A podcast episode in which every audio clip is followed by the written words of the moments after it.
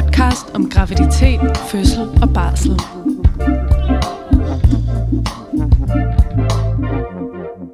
Hej Side. Hej far. Hvordan går det? Det går, det går sgu meget godt, synes jeg. Jeg lever jo luksuslivet i de her dage. Du har ferie? Jeg har simpelthen ferie, ja. Den er lige begyndt i går eftermiddags. Hvis jeg skal sige noget, så øh, havde jeg en meget travl vagt. Så jeg synes, jeg har gjort mig fortjent til en Ja. uges ferie efter den vagt, jeg havde i går. Men, øhm, men nu er jeg bare glad. Nej, nu får jeg helt lyst til at spørge ind til den vagt. Det har vi slet ikke snakket om i dag. Nej. Det var bare, jeg, ja, jeg havde bare, der var bare virkelig travlt. Jeg havde de indlagte gravide, og der var fem indlagte, og jeg sad ikke ned i to minutter og tænkte på noget andet på noget tidspunkt i løbet af den der vagt. Hold op. Så øh, spiste mad foran computeren og fik en halv times overarbejde og løb mod toget for at nå det. Så det var sådan den, den slags vagt. Oh, ja. Ja. Bliver lidt træt ved tanken. ja. Til gengæld så øh, har jeg bare kun gode planer i 10 dage nu, og skal bare slappe af og holde min søsters fødselsdag, og ja, det bliver skide godt. Det lød virkelig, virkelig dejligt. Mm. Hvad med dig? Hvordan har din jordmoruge været? Jamen, øh, det, det er faktisk et rigtig godt spørgsmål. Jeg kan simpelthen ikke lige nu huske, hvad jeg har lavet. Det betyder som regel, at jeg har arbejdet nattevagt. Altså i dag har jeg været til personale med. Ah. Det er altid meget hyggeligt mm. at lave noget, som er noget andet. Mm. Jo, jeg har, jeg har arbejdet nattevagter. Det Ja. har jeg. Ja. Det er et blur den her uge af nattevagter. Ja, og så, så forsvinder livet lidt væk fra en. Eller Ja. ja. så bliver man, man bliver lidt undtaget af det. Ja, jeg har faktisk haft nogle gode vagter. Mm. Ja, dejlige. Når du husker dem. Mm, lige nu, nu, når jeg tænker efter. Det her afsnit, det skal vel være, det skal være en intro til vores podcast, og os mm-hmm. som jordmødre ja. Ja. og personer. Øhm, og jeg tænkte måske, at du kunne starte med at fortælle, Frederikke, hvorfor du valgte at blive jordmor. Det ved jeg heller ikke. Det er jeg faktisk meget interesseret i at vide. Ja. Jamen, jeg, ja, det, øh, jeg sad og tænkte lidt over, hvorfor det i virkeligheden var, at jeg blev jordmor. Mm. Og, øh, og det er sådan en, det er sådan lidt en underlig, udefineret fortælling, for jeg har ikke, jeg har på intet tidspunkt sådan op gennem min barndom tænkt, at det var, det var lige det, jeg skulle være. Jeg tror ikke rigtigt, jeg havde tænkt over, at man kunne blive jordmor, mm. indtil sådan efter gymnasiet. ja. Øh, og jeg tror, jeg havde en periode, hvor jeg simpelthen ikke vidste, hvad jeg skulle lave. Jeg vidste sådan nogle brudstykker af, hvad jeg gerne ville, eller hvad jeg ikke ville. Jeg vidste, at jeg ville ikke øh, arbejde på et kontor. Og jeg vidste også, at jeg ville øh, gerne have noget med mennesker at gøre. Men jeg var også sådan ret klar over, at jeg ville ikke være sygeplejerske, for eksempel. Nej. Øhm, og jeg arbejdede lidt som pædagogmedhjælper i en overgang, og det skulle jeg i hvert fald heller ikke være. Mm. Og så, øh, så overhørte jeg en samtale mellem to mennesker til en øh, fødselsdag, øh, hvor den ene sagde, at hun havde overvejet at blive jordmor. Og så tænkte jeg for første gang, gud, det kan man også være. Ej, det er sjovt. Det er sjovt det her. ikke? Nu skal jeg, jeg glæde mig til at fortælle dig, hvorfor jeg valgte at blive jordmor. Øh, og så, så øh, gik jeg sådan lidt med den tanke, at det kunne være, at jeg skulle blive jordmor. Øhm, på det tidspunkt havde jeg forinden haft sådan en idé om, at jeg måske skulle være konditor. Ah. Og til det sagde min far, øh, det skal du ikke. Nå. Der var han meget klar i mailet. Han synes at jeg skulle finde noget, hvor jeg kunne bruge mit hoved lidt mere, end, Okay. øh, end at bage kager med det. Det kræver noget, når man ser den store baglyst. Ja, det vil jeg også sige.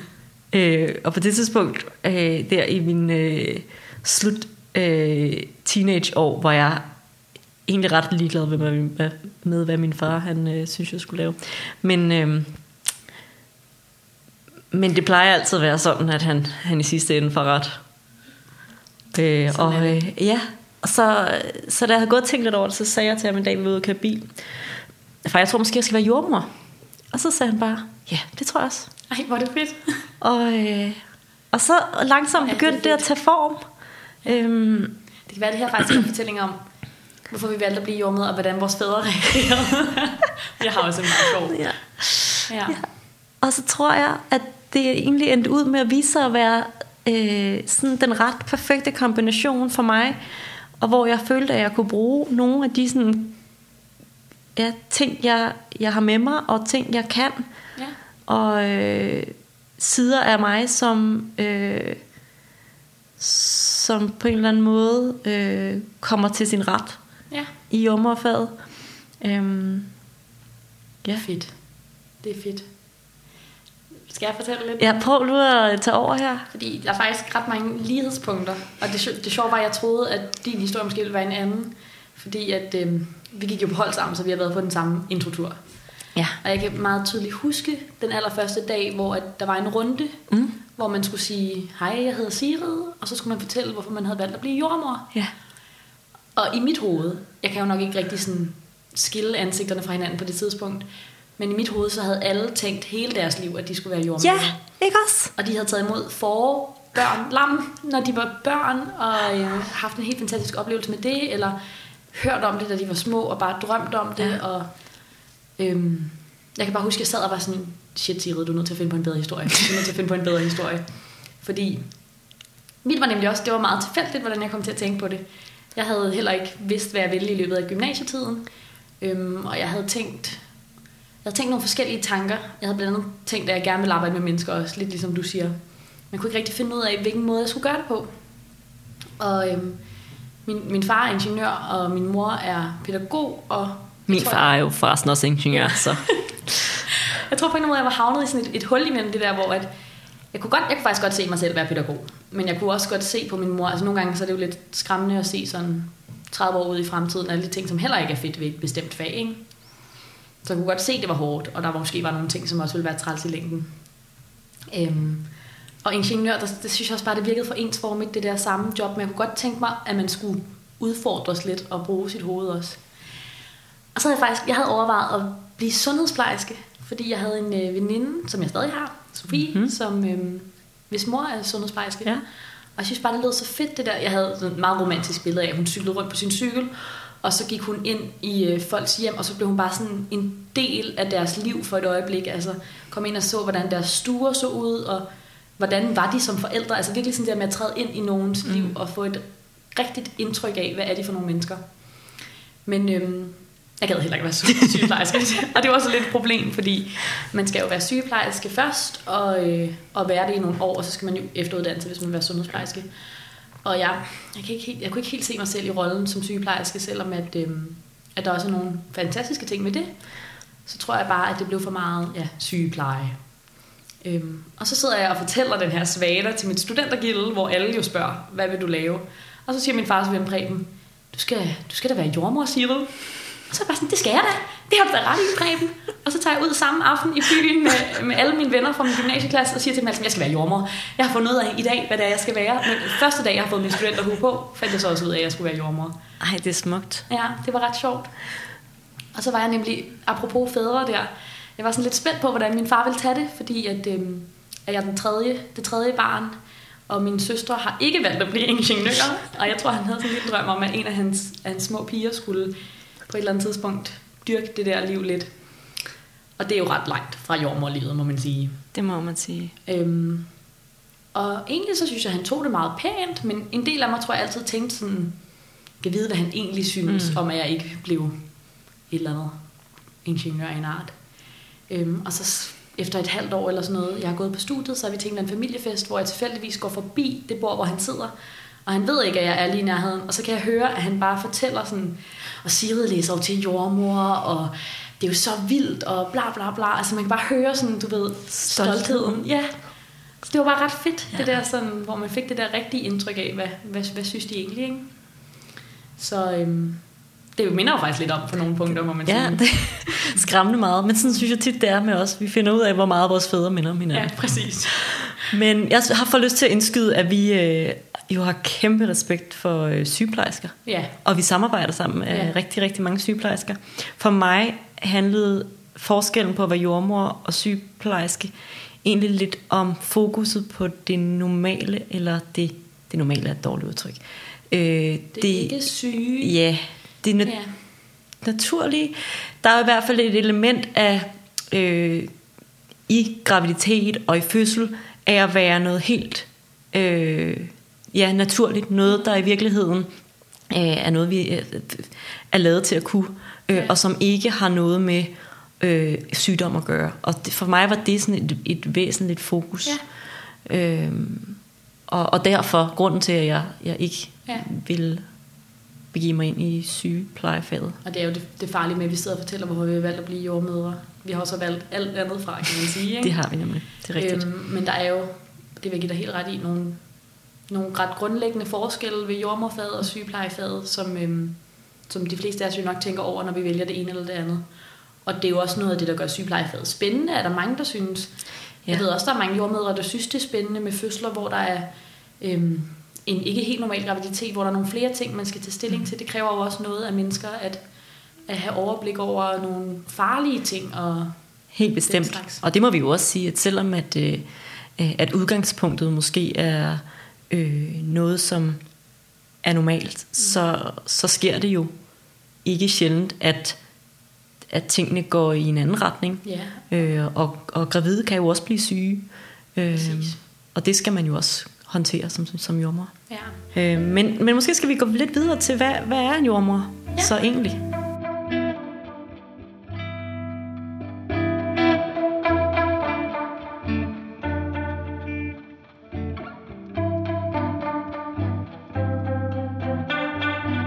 Altså, øhm, jeg er faktisk noget, jeg har tænkt over, som jeg vil også sige til dig i dag, det var, at jeg bliver ret tit overrasket over andres billeder af, hvad en jordmor er.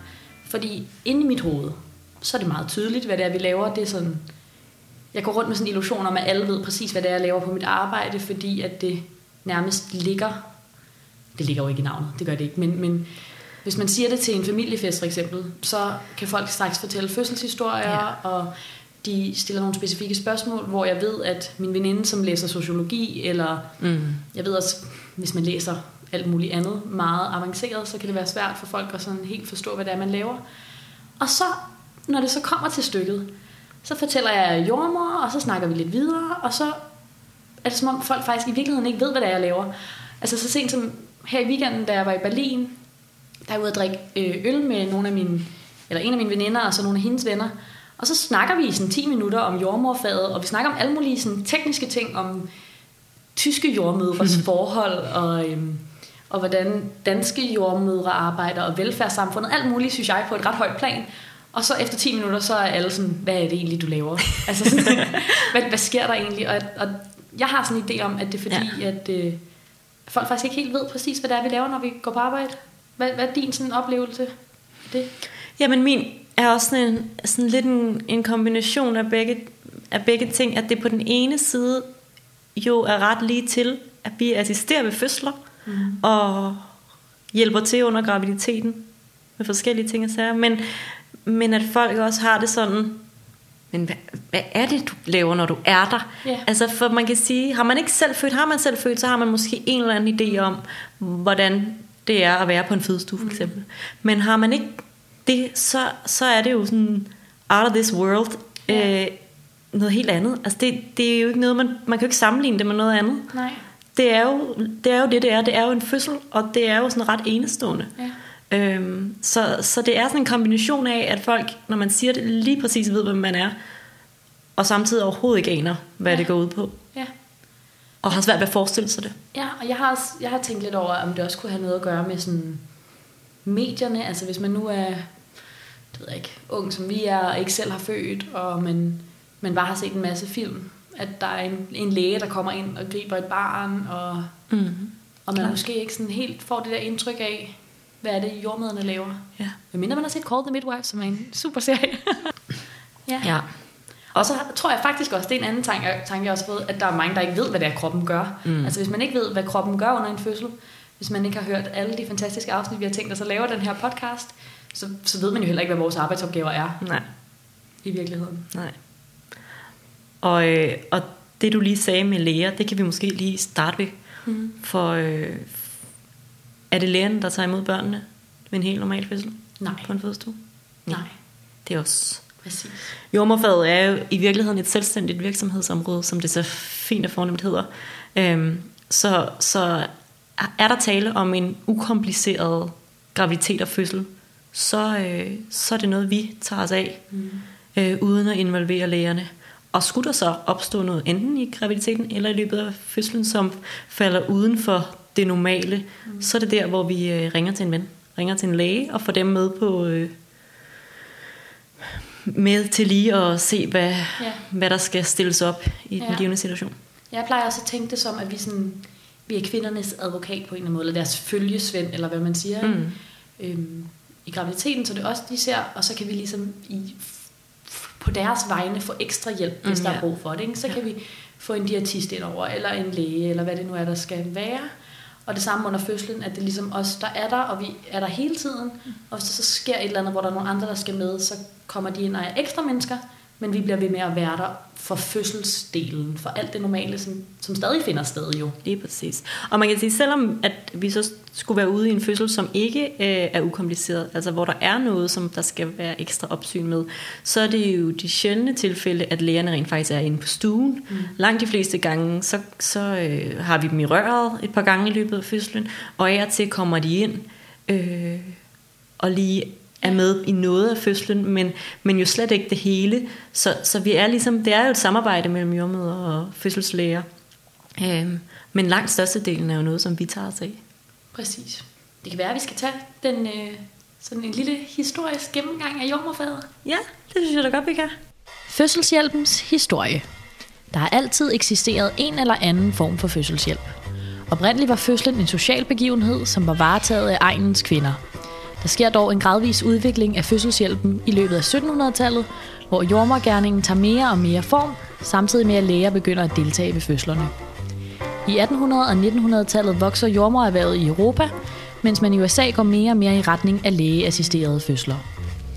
I Danmark er det frem til 1930'erne og 40'erne den gængse holdning, at fødslerne er noget, der hører til i hjemmet. Sygehuset anser man dengang for at være forbeholdt syge mennesker, og derfor mener man også, at det udelukkende er de syge gravide, der bør opholde sig på sygehuset. I løbet af 1900 begynder flere og flere at føde på hospitalet. Jordmøderne fungerer på dette tidspunkt fortsat som privatpraktiserende jordmødre og har selv deres egen gruppe af gravide og leger sig ind på hospitalet, når der skal fødes. I 1972 revolutioneres dette med indførelsen af centerordningen. Nu grupperer jordmøderne sig i centre og samarbejder med fødeafdelinger. Samme år sker en ændring af loven, som gør det gratis for alle at føde på enten sygehuset eller på fødeklinik. I dag foregår de færreste fødsler i hjemmet, og over 95 procent af alle fødsler foregår på hospitalerne rundt omkring i Danmark. Jeg synes faktisk, det er ret interessant det her med de syge gravide. Det synes jeg var en af de sådan, gode pointer i den her lille historie gennemgang.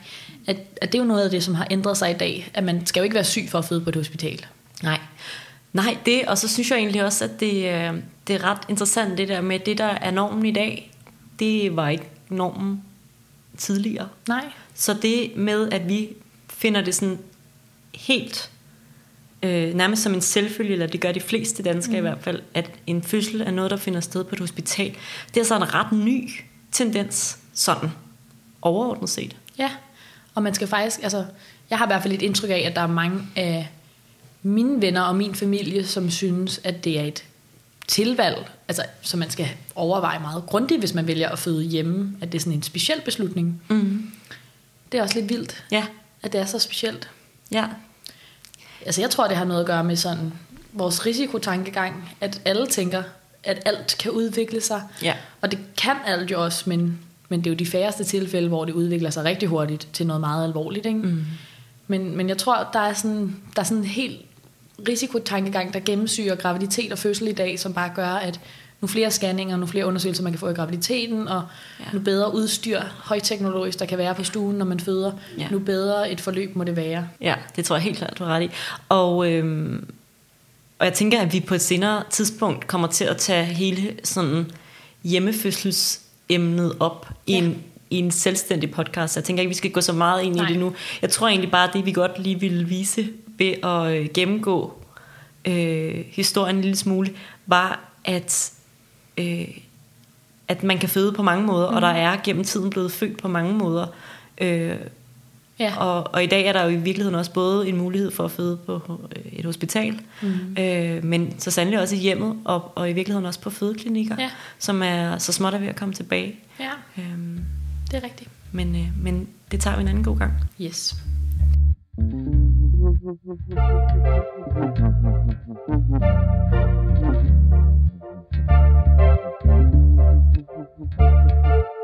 Skal vi snakke lidt om, hvordan, øh, hvordan det er at være jordmor? Ja, det synes jeg er en god idé. Så kunne jeg faktisk godt tænke mig lige at spørge dig om noget, Side. Ja, Øh, Side, ja. har du børn? Big surprise.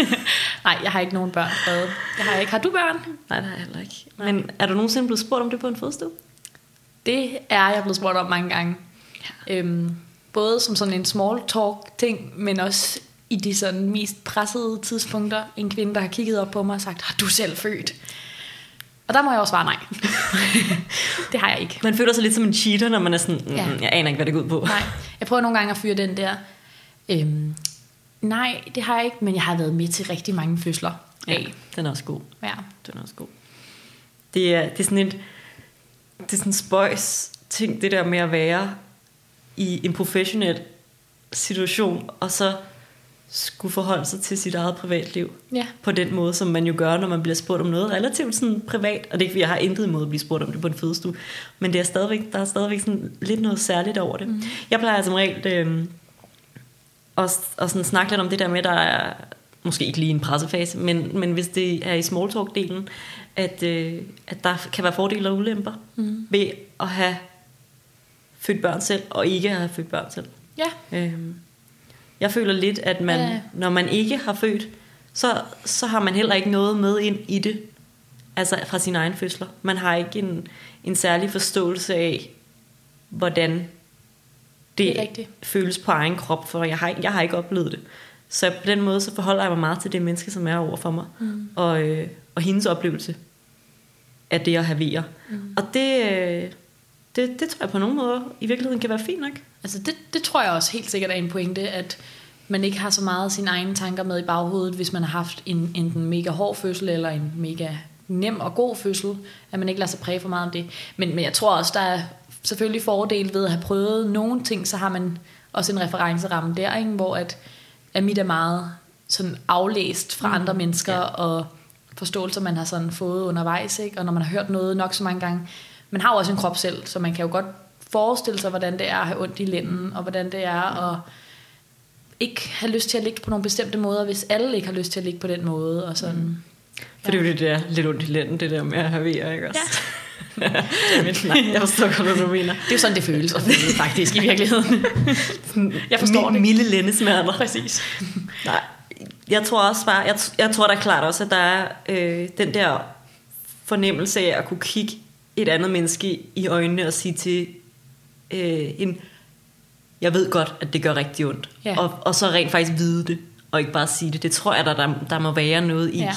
Øh, men øh, men jeg, jeg synes egentlig også, det fungerer ganske udmærket bare Altså man kan sige, fordelen ved vores tilgang, det er, at man ikke får... Jeg havde engang en, en mor, der var med til, med til hendes datters fødsel, som fik sagt, nu kan du se, hvor ondt jeg havde, da jeg fødte dig. Og jeg tænkte, uh, det var ikke, sådan, det var ikke helt perfekt. Nej. Øhm, men, men det var jo på en eller anden måde, det vidste den datter jo ikke, før hun selv var i det. Ikke?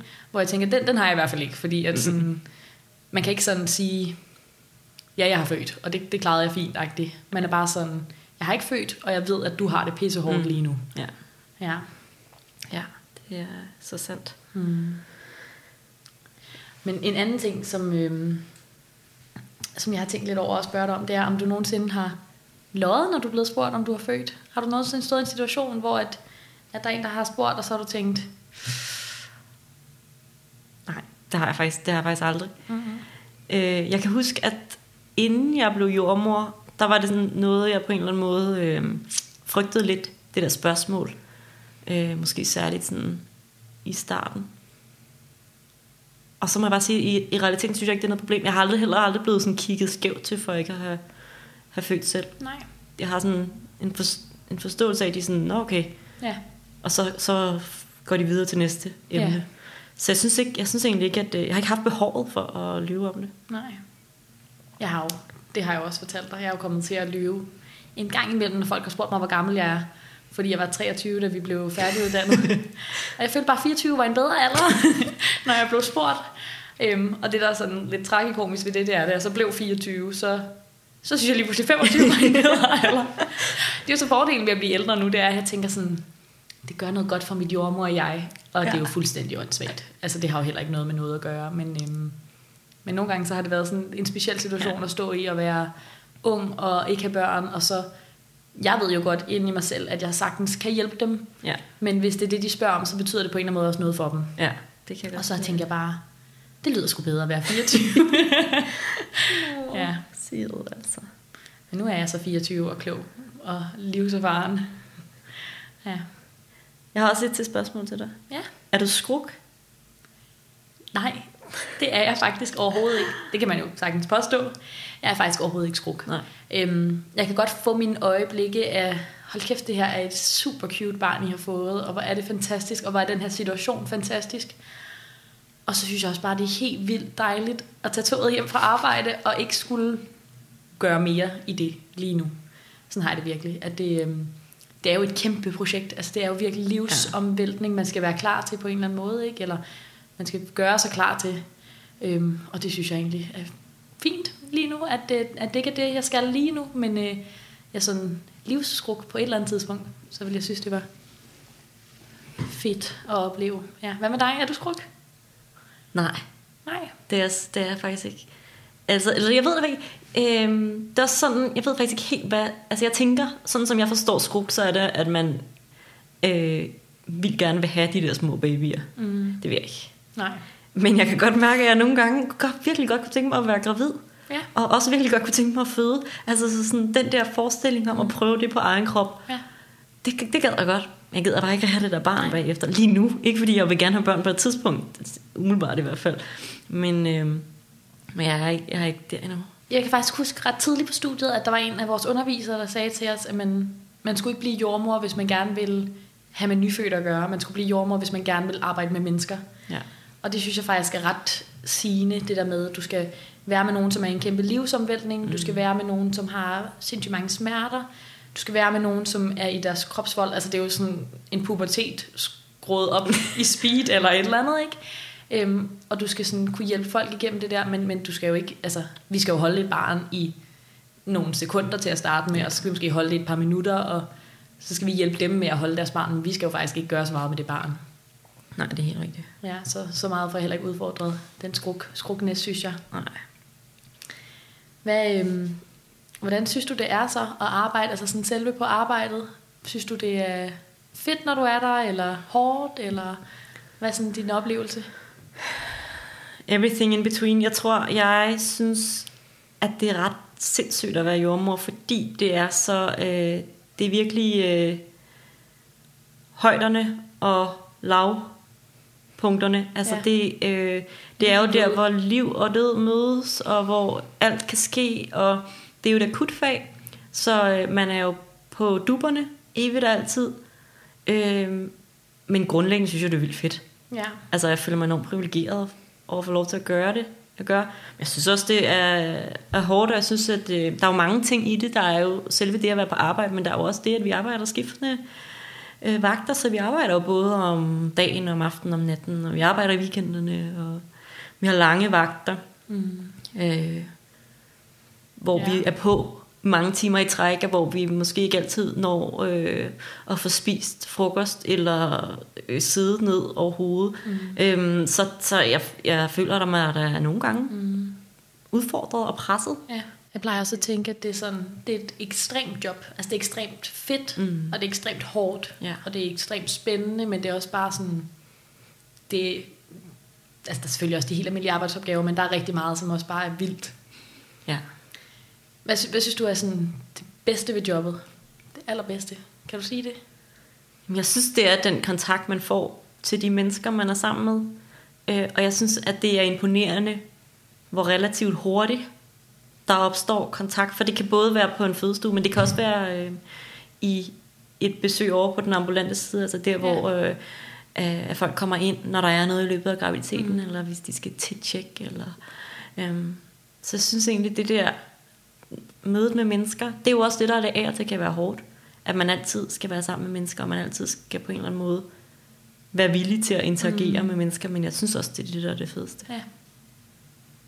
Det, og det tror jeg faktisk er meget rigtigt, for jeg tænker også, at det er noget af det fede, og det er også noget af det hårde, hvis klokken er tre om natten, og man er lidt træt, og der er et menneske, der er virkelig presset, som man, man skal være der for. Ikke? Ja. Det er jo der, hvor det Så skal man hive lidt ekstra energi Præcis. op af hatten.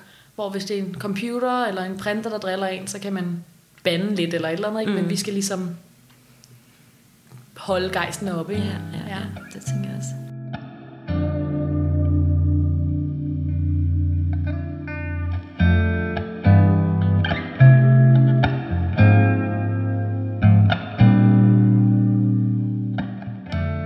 Jeg tænker faktisk, Frederik, det kan være, at vi skal gå videre til vores slutelement af Ja. podcasten. Det synes jeg. Vi har besluttet os for at lave det, som vi har valgt at kalde for brevsprækken. Yes. Som øh, er tanken, at med tiden, så skal vores kære lyttere, som vi forhåbentlig får, have mulighed for at skrive ind med spørgsmål og ting, de godt kunne tænke sig at vide. Vi er jo i den situation, at fordi det her er vores første afsnit, så har vi ikke nogen lyttere. Og derfor har vi heller ikke nogen spørgsmål. Vi har hinanden. Vi har- og det er jeg virkelig glad for. I lige måde. Men det vi har gjort, det er, at du har skrevet en besked. Ja, sådan midt, midt i vores optagelse her, så sendte jeg lige en besked til min madklub, som er tre veninder, jeg har gået i gymnasiet med, og bare lige hørt, om de havde nogle spørgsmål. Og jeg har simpelthen på 10 minutter fået en meget lang række af spørgsmål sendt fra dem. Skal jeg læse lidt højt? Ja, synes jeg. Nogle af de spørgsmål er, øhm, kan man gøre noget for ikke at sprække? Står partneren oftest i hovedenden eller nede ved benene? Hvad er rarest og hvad anbefaler I? Skider alle under fødslen? Skal jeg lave knibeøvelser? Det, det synes jeg er ret fedt, fordi det lyder som om, at, at Sofie gerne vil vide, om hun skal gøre det nu. og hun er altså ikke gravid eller noget. Men det skal hun jo selvfølgelig. Ja, ja. Øhm, hvor mange gange om dagen, og hvad gør det af forskel? Og så spørger en af de andre, hvis man skider under fødslen, kan man så gøre det diskret? Øhm, er det rigtigt, at der er en slimprop? Hvad er en slimprop? Er strækmærker genetisk bestemt, om man får? Kan man gøre noget for at undgå at forebygge dem? Må man have sex, når man er gravid? Hvordan bestemmer man terminen? Er det rigtigt, at tvillinger springer en generation over? Og er det rigtigt, at det løber i familien? Hvor mange sprækker, og hvor mange klipper vi i?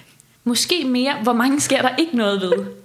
Kan man ønske at få et kejsersnit, eller skal der være noget galt for at få et kejsersnit? Hvor lang tid går der fra man er født til man er helt igen?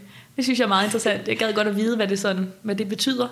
Øhm, og hvor lang tid skal der gå fra man er født til man må have sex igen? Og kommer det til at se grimt ud dernede, når man har født? Jesus, Jesus. Så er der bare spørgsmål. Altså, vi kunne lave et helt...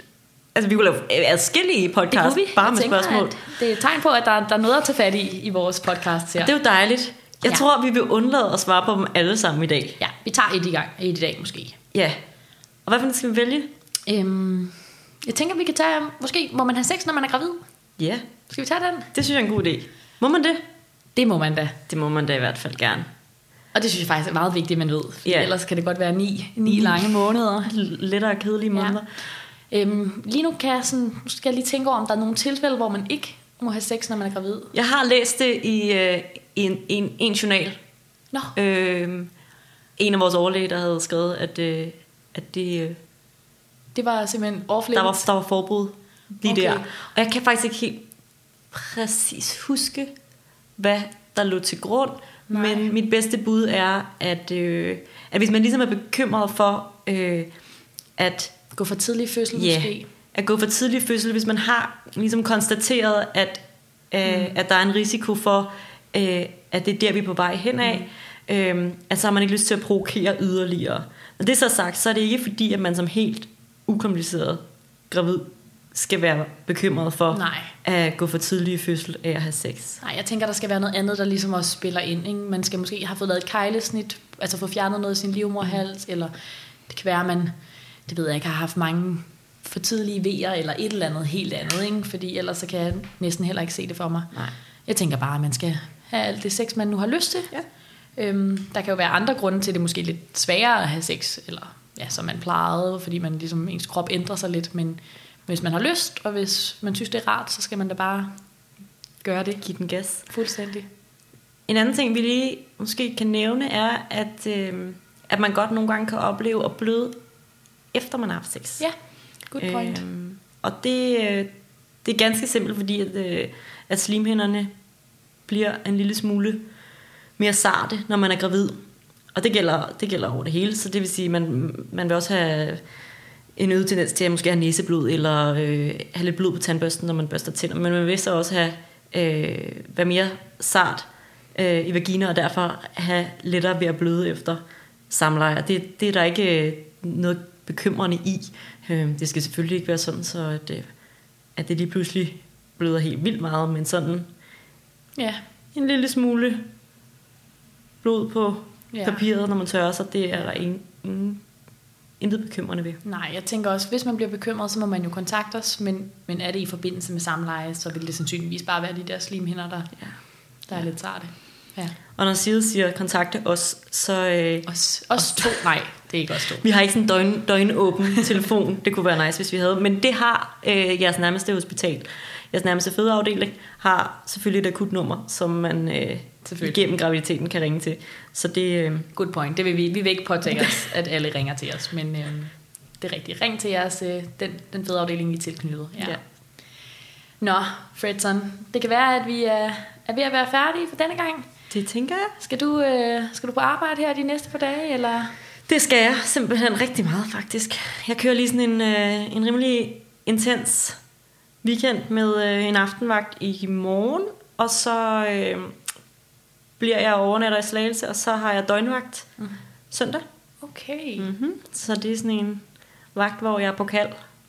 Og det, det kan både være, at jeg overhovedet ikke skal arbejde, det kan så også være, at jeg skal arbejde 24 timer. Yes. Jeg har haft en vagt med de 22,5 timer, ja. Så det, øh, Og det er, det er hårdt. det er hårdt. Men øh, ja, sådan et godt sted indimellem vil måske ja. være fint.